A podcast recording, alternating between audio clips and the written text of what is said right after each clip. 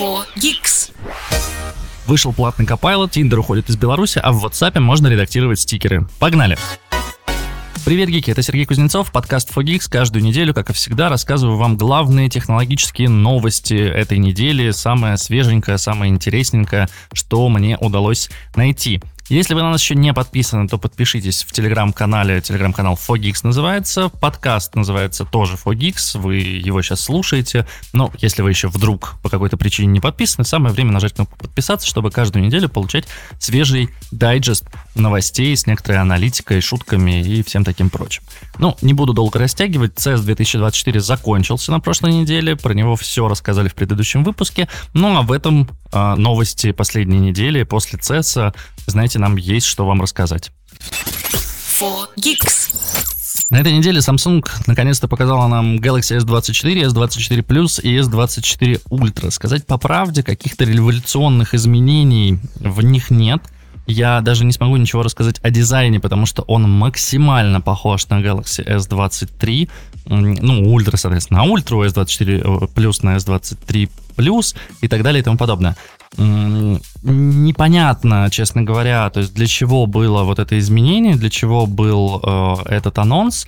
Да, обновили э, процессор, то есть там теперь стоит Exynos 2400, в S24 Ultra Snapdragon 8 Gen 3, экраны AMOLED, э, размеры их такие же, оперативной памяти, ну да, в старших моделях 12 гигов, в младшей 8, объем памяти, ну в ультре до 1 терабайта, 2 нано SIM, eSIM есть, э, модуль камеры, ну, в ультре, опять-таки, 200 мегапикселей, максимальный зум теперь пятикратный, был, кстати, десятикратный, по-моему, в прошлый раз, кажется, что даже немножко ухудшилось.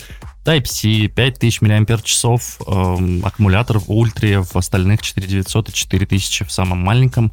IP68 защита, Android 14 внутри. Ну, то есть, да, понятно, это косметическое обновление, ничего особенного не произошло. Если вы будете сейчас покупать себе смартфон, и вам очень нужен флагман, то, конечно же, смотрите в сторону Ultra или S24+, но я бы не сказал, что если у вас S23, то прям надо бежать обновляться. Основное, на чем акцентирует внимание Samsung, это фишки Galaxy AI. Это новый голосовой и не только голосовой помощник с искусственным интеллектом, при этом Bixby в смартфоне остается, но он отходит как будто бы на второй план. Galaxy i теперь будет помогать пользователю во всех местах в гаджете и, в общем, ну, понятно, к чему это все ведет, но не очень понятно, насколько стоило это прям вот в не очень обновленные смартфоны засовывать. Смартфон теперь умеет искать быстро по любому фрагменту картинки. Вы просто обводите участок э, на сайте или на каком-либо изображении на фотографии, информацию телефон найдет в интернете, все вам покажет. Во-вторых, приложение Samsung Notes в фирменном браузере теперь умеет выделять ключевые мысли из большого объема текста и составляет своеобразный дайджест. Ну, то есть то же самое, что умеет делать ChatGPT. При наборе текстовых сообщений Гаджет позволяет менять тон речи и будет вам подсказывать, что, может быть, написать, как написать что-то иначе. Тут большой вопрос, конечно, будет ли он работать с русским языком. В галерее можно менять фон изображений, умно их редактировать при помощи алгоритмов. Ну, в целом, да, теперь смартфоны Galaxy 24 э, линейки 24 года это первые смартфоны с искусственным интеллектом, но при этом большой вопрос, а нужен ли он действительно нам. Самое интересное это возможность синхронного перевода речи на лету, даже при обычных звонках, причем в оффлайн режиме, но пока без поддержки русского языка. Очень надеемся, что она появится. Но это то, что нам уже показывал Google какое-то время назад в своих наушниках. Не взлетела технология. Посмотрим, как это будет реализовано в Samsung. Если будет удобно, если будет полезно. Ну, полезно, понятно, будет. Э, Если будет хорошо работать, да, то это будет супер вау фишка. Что касается дизайна, как я и сказал, телефоны особо не отличаются. Это все те же там плоские грани, как у iPhone в Galaxy S24 и S24 Plus. По-моему, они с S22 начали вот такую вот историю, и особо оно не менялось. S24 Ultra, как и прежде, это смартфон со стилусом. Что-то среднее между Ultra и ноутом. Красивый, красивая титановая рама, классные стекла. Выглядит симпатично, несколько разных вариантов по цветам. Но при этом, я говорю, визуально вы его не отличите от S23 Ultra вообще никак. Что касается цен, Ультра стоит с накопителем на 256 гигабайт, это самая младшая версия, от 146 990 рублей. S24 Plus стоит с минимальным также набором 111 990 рублей на 256 гигабайт. И S24 стартует от 89 990 рублей с накопителем на 128 гигабайт. Ну, честно скажем, цены не очень приятные, немножко даже кусаются. Все же за младшую версию хотелось бы видеть что-нибудь в районе там 60-70 тысяч рублей, а вот 89 это, конечно, неприятно. Но, понятно, здесь виной там параллельный импорт, прямых поставок в Россию нет и не будет, скорее всего. Все будут завозить через другие страны, поэтому вот такие цены. Ну и опять-таки это цены, которые завели ритейлеры. Официально Samsung ничего не заявлял, ничего не анонсировал в России. И когда появятся смартфоны также на полках магазинов, пока неизвестно, но предзаказы уже все крупные магазины типа Nvidia Citilink уже объявили, так что ждем. Я думаю, что до конца января или там в начале февраля все эти модельки уже появятся на полках, и можно будет их купить, но да, за не очень приятную цену. 4Geeks. Это фича, а не баг. Компания Microsoft наконец-то выпустила платную версию Copilot. Copilot — это такой интеллектуальный помощник. По сути, он работает на базе ChatGPT, но используется для помощи программистам. Он есть в GitHub, потому что Microsoft владеет GitHub, он подключается к различным VS-кодам, и вы можете там выбрать кусочек кода и сказать, Copilot, а перепиши-ка мне этот код, сделай его попроще, получше, повеселее и так далее и тому подобное. Помимо платной подписки, Microsoft также обновил э, сам базовый Copilot. Новые функции включают возможность пользоваться сервисом даже во время пиковых нагрузок, работу с последними версиями модели GPT и индивидуальное обучение Copilot под свои потребности. А вот за Copilot Pro Microsoft просит 20 долларов, что, в общем-то, равно подписке на чат GPT+. И в случае использования одного компьютера разными членами семьи, каждый из них обязан оплачивать подписку отдельно. За указанную сумму вы получите возможность работы с Copilot в составе приложений из пакета Microsoft 365, то есть у вас будет Copilot в Word, в Excel, и PowerPoint и прочих штуках. Доступ к актуальным версиям языковой модели GPT, ну, я подозреваю, что там просто да, дают доступ к GPT-4, потому что базовый Copilot только 3,5.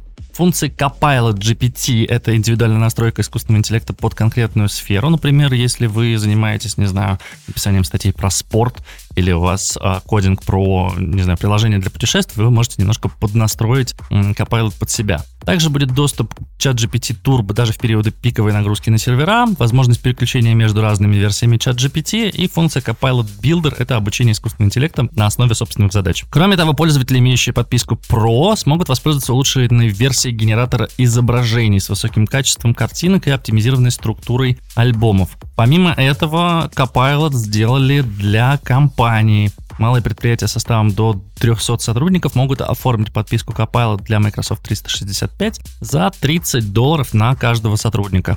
Прикольно, здорово, что сделали, потому что чат GPT Plus уже, по-моему, больше года существует, и все там хорошо, и я пользовался этой подпиской. Какое-то время, когда мне нужен был GPT-4, было классно, здорово, очень удобно. Можно действительно, когда даже пиковая нагрузка, все равно тебе присылают ссылку на email, ты по ней заходишь и пользуешься всеми преимуществами. Ну и все эти фишки, да, они уже есть в чат GPT, а при учете, что Microsoft один из крупнейших акционеров GPT OpenAI, в общем-то, да, логично, что в Copilot все эти функции тоже появятся, но не бесплатно. Не бесплатно, придется 20 долларов платить. Ну и понятно, что российские карты, к сожалению, Microsoft принимать не будет, поэтому если вы хотите купить себе Microsoft Copilot Pro, то вам придется найти либо друга с иностранной карточкой, если у вас такой нет, либо какими-то пользоваться сторонними сервисами, которые помогают проводить оплаты. Благо, что возможность всегда есть. 4Geeks. Выход игры Stalker 2 перенесли с февраля. Очень долго уже ждем, конечно, выход второй версии этой игрушки, но разработчики Stalker 2 Сердце Чернобыля опубликовали короткий тизер с окончательной датой релиза, и это 5 сентября 2024 года. Ранее выход игры был запланирован на первый квартал этого года, в феврале мы ждали эту игру, но, к сожалению, этого не случится. Разработчики провели путешествие от костра к костру по разным странам, собрали отзывы игроков, показали свои бета-наработки и поняли, что нужно немножко доделать. Игроки поделились своими честными мыслями об игре, причем как положительными, так и отрицательными. Зона остается зоной, атмосфера, хардкор, суровое окружение, но техническая сторона игры требует чуть больше времени для доработки.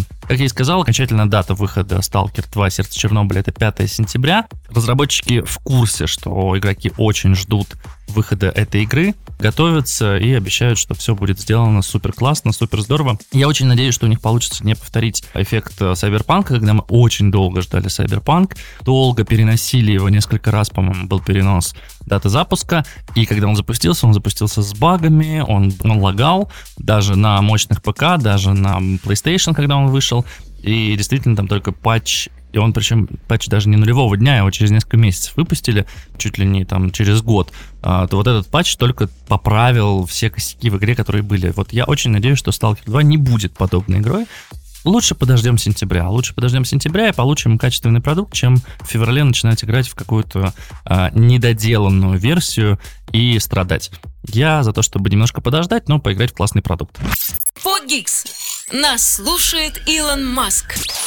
Но это не точно. Белорусы больше не смогут знакомиться через Tinder. Все дело в том, что Tinder заявил, что покидает эту страну вслед за Россией, с которой он ушел еще в 2022 году.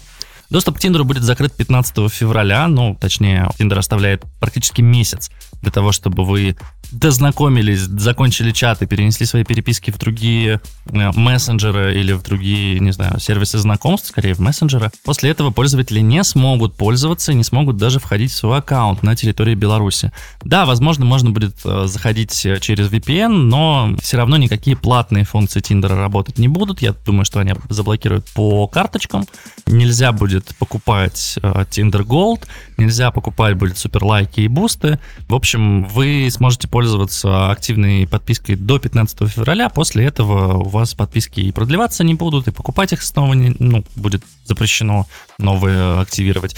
И в целом Tinder перестанет работать, как он, в общем-то, и перестал работать в России в 2022 году, когда компания ушла из страны.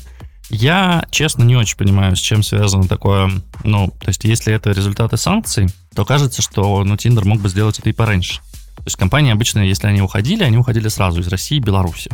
Вот не было такого, что мы уйдем из России, а через год или через два года мы уйдем еще и из Беларуси. Но это супер странно. Тем не менее, вот Tinder, по-моему, это первая компания, которая так поступает, и это выглядит, ну, для меня немножко странно. Ну, то есть вы два года получали, после ухода, я имею в виду, из России Tinder, вы два года получали деньги от белорусских пользователей, они как бы радовались, пользовались тем, что у них все же Tinder есть, и теперь вы заявляете, что вы тоже оттуда уходите. Ну, при этом в Беларуси я не уверен, что очень хорошо развит рынок дейтинга.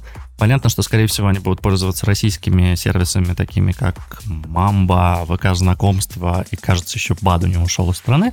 Но, тем не менее, для меня это немного странное решение. Не очень понимаю, чем оно обосновано. Так или иначе, вот э, такие новости у нас есть. К сожалению, мы на них не можем никак влиять.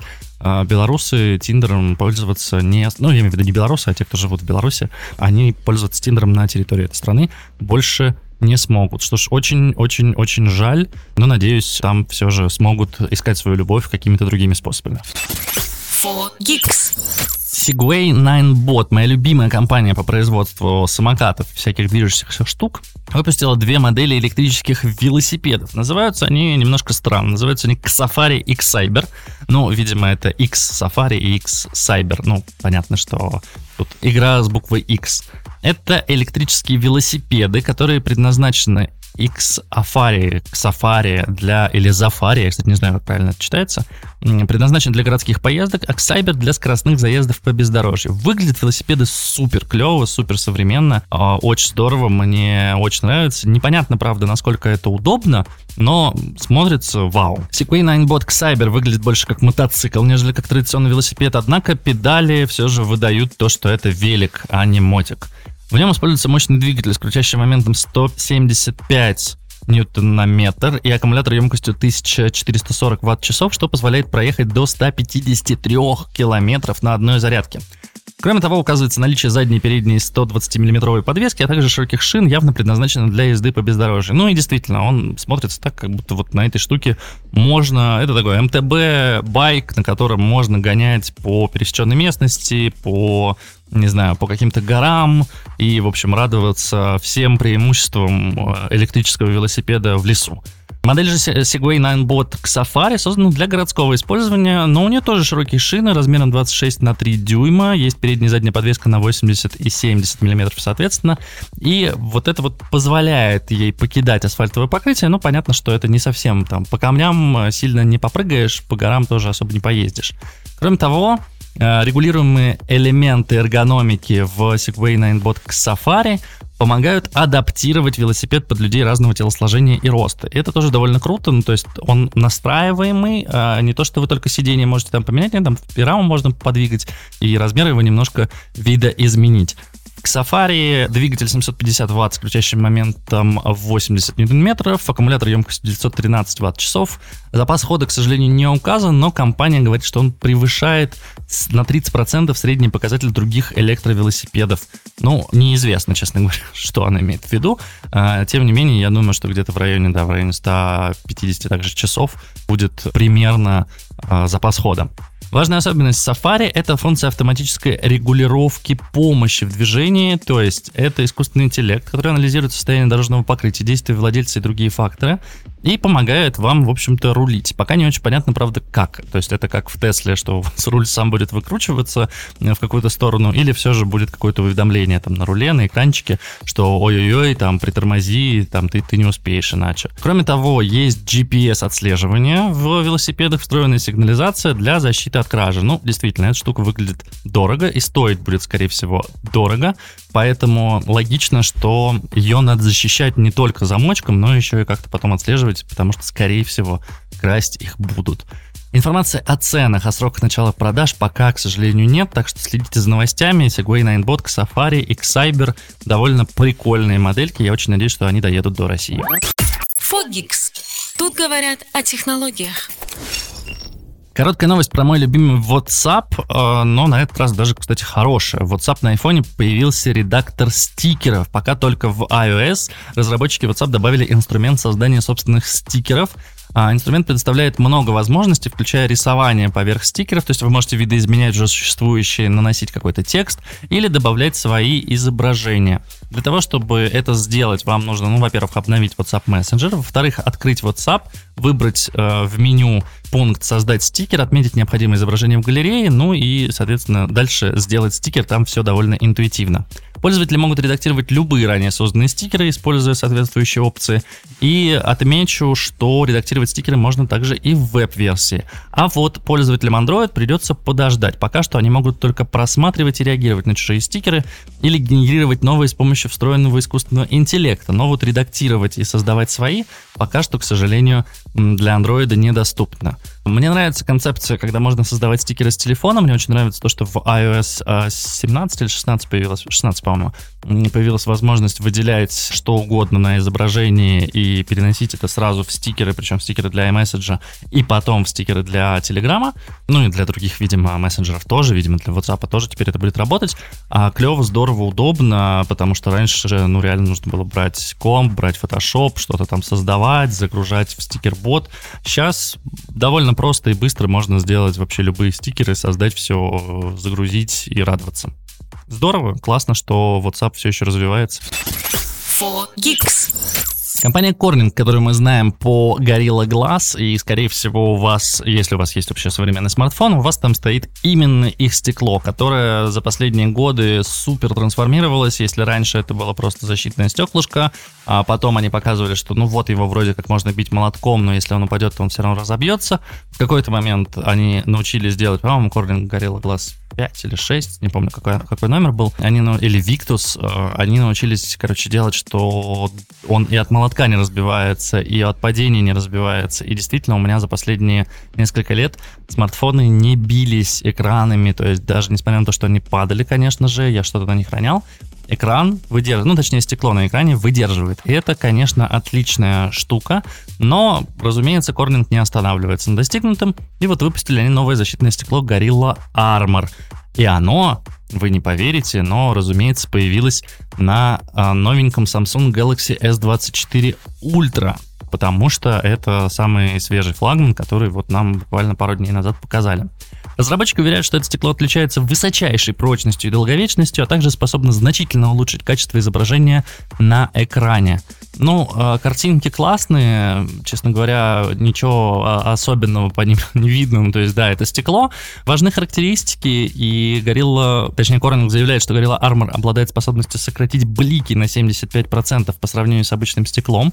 Это интересно, потому что вот э, подобных стекол у нас действительно раньше не было. Это повышает э, читаемость и сохранение высокого качества отображаемого контента. И говорят, что они провели даже особые тестирования, называются они Scratchbot. Это э, тестирование на царапины, потому что раньше, ну то есть все эти стекла, они, да, они устойчивы к ударам, но микроцарапины, когда у вас ключи вместе со смартфоном болтаются в кармане, к сожалению, конечно же, они не были устойчивы к этому. Здесь же они сделали тест, и в результате эксперты не обнаружили никаких видимых дефектов. Согласно их заключению, стекло оказалось э, более чем в 4 раза устойчиво к механическим повреждениям по сравнению с другими алюмосиликатными решениями. Хотя э, вот не уточняют нам технические характеристики других аналогов, может быть, они просто обычные стекла взяли, не, неизвестно.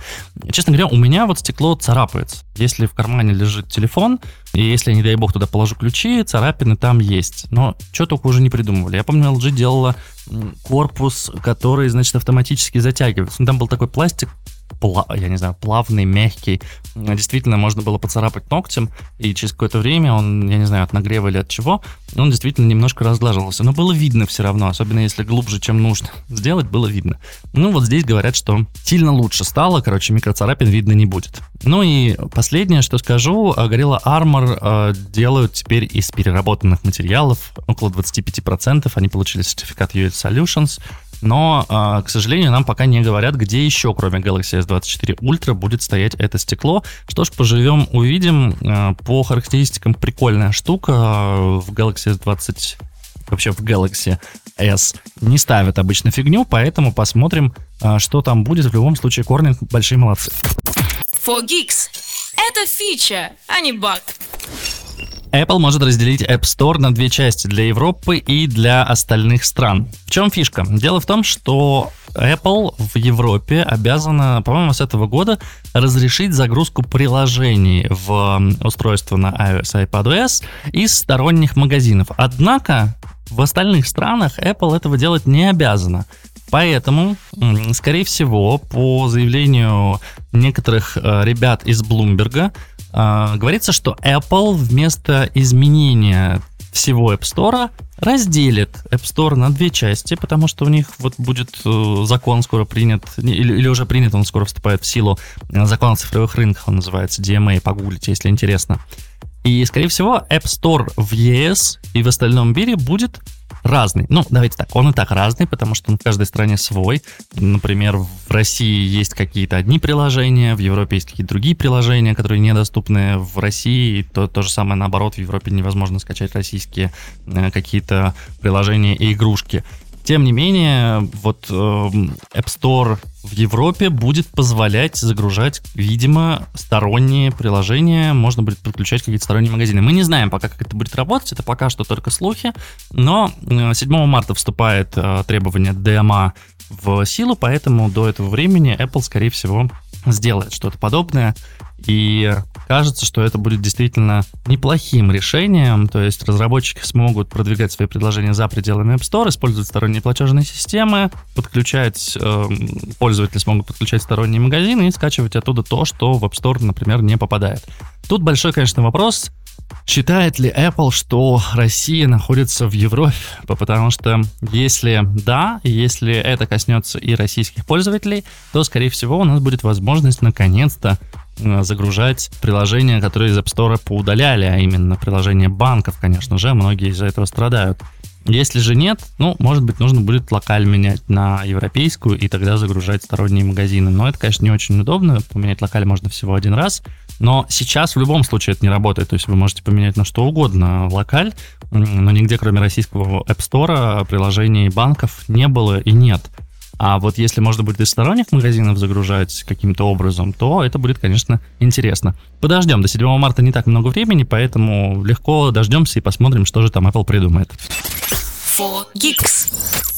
А это был подкаст Фогикс, я Сергей Кузнецов. Подписывайтесь на нас, если еще не сделали этого по какой-то причине. Следите за новостями, интересуйтесь технологиями и будьте в курсе того, что происходит в мире. Пока-пока. Включай через неделю.